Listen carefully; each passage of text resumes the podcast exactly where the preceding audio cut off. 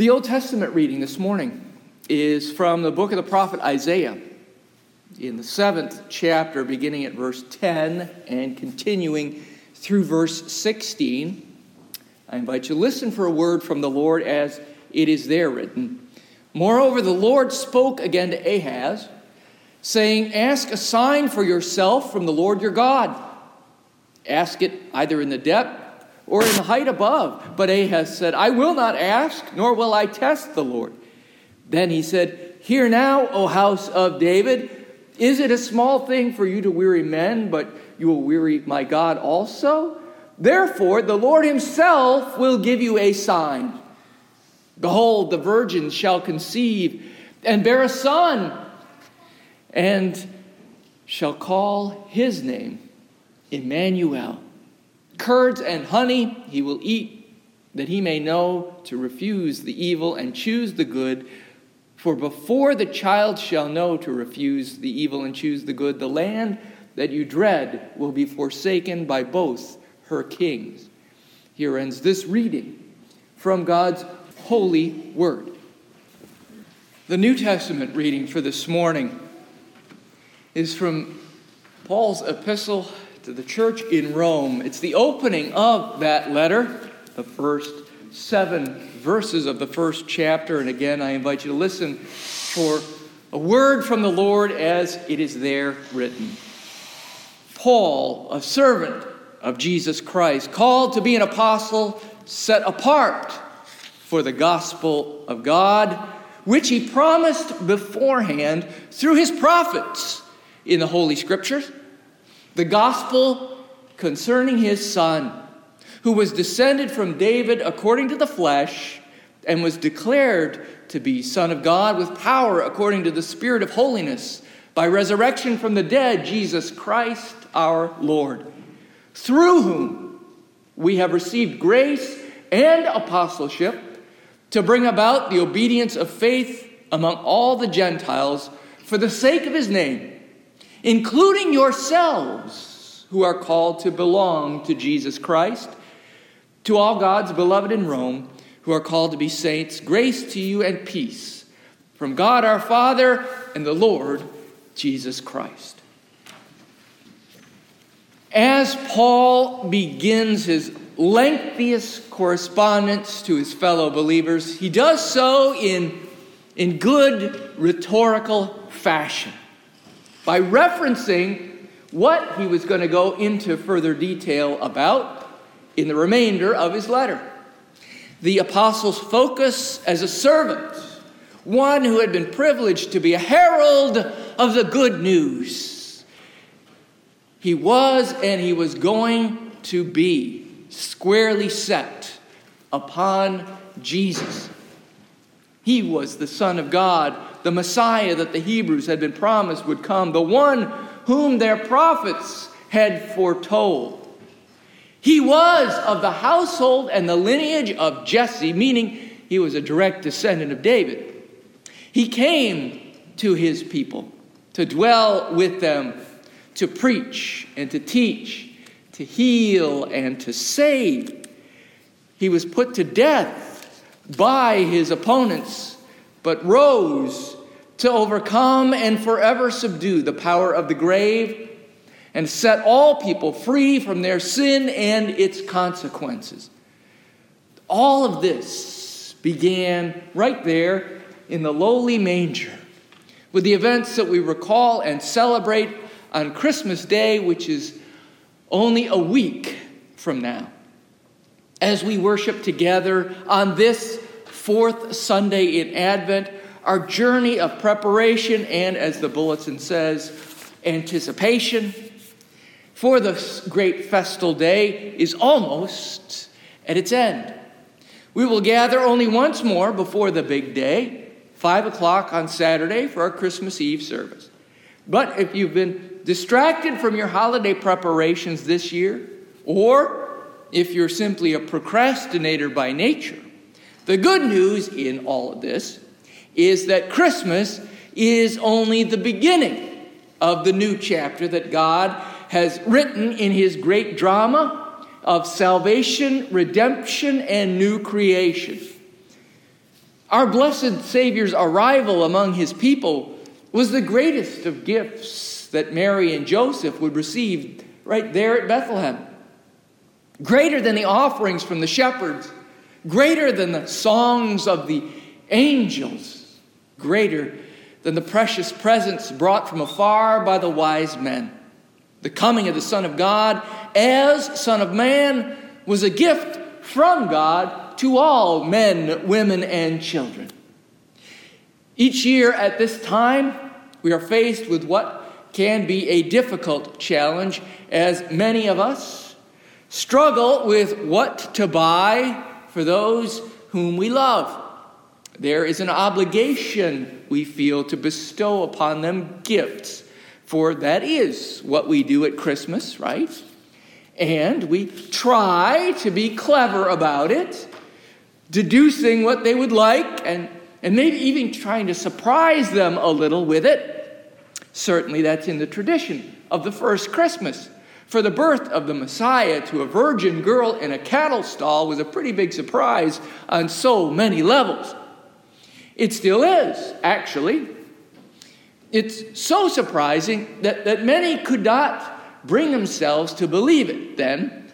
And it's so surprising that many still can't bring themselves to believe it to this day. I think that is amazing as the miraculous birth was, that it's just the start of something even more amazing. It's one of the things that sets the giving nature of God above and apart from the giving nature of Kris Kringle. Santa and his reindeer make their journey one night a year, setting that day apart from the rest of the days for the wonder of receiving things we didn't have before, perhaps even things we didn't know that we could live without. While this is true of what God did for the world, let me ask you this question What did you get last Christmas? Now, you don't have to answer. It may take you a while to, to think back. If you're like me, you might need a moment, or maybe even more than a moment, to chew on that one. But I hope there's no hesitation to answering this question what did the world get on the first Christmas? While St. Nick makes the rounds every year to refresh our supply of tokens of affection from loved ones, God's present was so perfect and so permanent that it was necessary but once. The enduring nature of that present was that it spanned a lifetime. And that's part of what Paul is bringing to the minds of those in the early church in Rome. The whole span of God's redemptive work in Jesus, of which the miraculous birth was only the beginning. Fantastic, mystical, enchanting, romanticized and celebrated throughout the world even 2,000 years on, but still, for believers at least, only the beginning. Yes, many have isolated the event and built a cult around this special single day. But Paul reminds the Roman church that it is but one in a string of miraculous events which comprise the redemptive drama inaugurated through Jesus. So, as wonderful as it is for Christmas, the day cannot stand on its own, stripped of the rest of its messianic context. On the car radio the other day, I heard a clip of a caller who had phoned into the station commenting on how special this upcoming Christmas was for them on account of it being on a Sunday, which it is for the last time until the year 2033. This made the day and her associated church service that morning even more meaningful to her, and I hope it is for you as well. For many, the 25th of December falling on Sunday is an inconvenience the thought of being obligated to go to church that one morning, right in the middle of what's supposed to be the start of a great day of rest and food and fun. But, Christian, Paul says, try focusing on the bigger picture. Sighing may endure for the night, but joy comes in the morning, and even better, joy stays for the afternoon and beyond. Christmas may officially come to a co- conclusion 24 hours after it begins, but the one who came on Christmas did not depart at the stroke of midnight like Cinderella. Had he, the day might well still be observed as a, a great feast day, marking a, a wonderful event, but Christmas is, is so much more than that. It is only the beginning. The work which our Savior was born to do became visible to us on a silent holy night to a betrothed couple in the Judean hills. But the first scene and the first act of this Christmas pageant is just that. If you stay tuned, as Paul suggests, there is so much more to behold, to experience, and yes, to receive. I've never been on a cruise, but I can imagine that it's a bit like taking an overseas flight for the first time. There's great expectation and preparation leading up to the trip. And when the day comes for departure, the events surrounding the occasion are hopefully enjoyed and committed forever to memory. But during and after the cruise, the thoughts of the start of that journey get pushed further from the forefront as new days bring new experiences and make new memories. And at the end of the trip, it's the whole adventure that we recall together as a chapter in our life. Focusing on the totality of Christ, then, is just what Paul is doing in his opening to Romans. The enormity of his life the enormity of his mission and ministry, the enormity of his identity, and the enormity of his ministry. That is what we, fellow believers as well, should remain of and stay focused on. That is great and as wonderful as next Sunday will be, and it may, according to what I'm hearing, even be white. It's only the beginning. One very important but also very small part of an enormous narrative.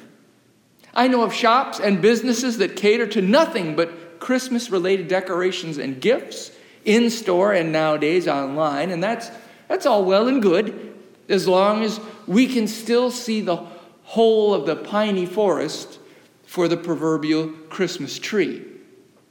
It's when we can't that this morning's reminder from Paul is especially poignant, for it serves as a reminder not to compartmentalize the story of the Savior, but to consider the whole as a sum of its parts. With the providence of a Christmas Sunday this year, it should be a bit easier this time around, connecting the dots and recalling the pieces that are in, interdependent upon one another. Like a challenging jigsaw puzzle, made up of several smaller scenes that, when completed, combine to form a complex yet coherent, single, beautiful scene. The observation of each of the events that Paul lists for his audience allow us to see and hear again how much how they stand much stronger together than they do in a deconstructed fashion. Promised, descended, declared, dead, risen, ascended, expected. That's the unabridged, complicated, even messy story that followers of Christ believe and proclaim each and every day. So mark this season in whatever fashion or tradition brings honor to God and joy to your household. But remember, Christmas is only the beginning. The lights will come down, the, the tree will go out, the stockings will be emptied, but the gift that kicked off all these traditions and celebrations remains. He who arrived in a surprising fashion continues to amaze still for those who have been led to the manger, but who, like the babe found there, have not remained in Bethlehem. We have been invited to travel with him to the lake shore, to the mountain, to the temple, to the upper room, to the cross, to the empty tomb, to new life. Yes, we have much to celebrate and be grateful for at Christmas. And each and every day we live in the light of the one who came to his people that day. And for that, we may truly say, Thanks be to God and Amen.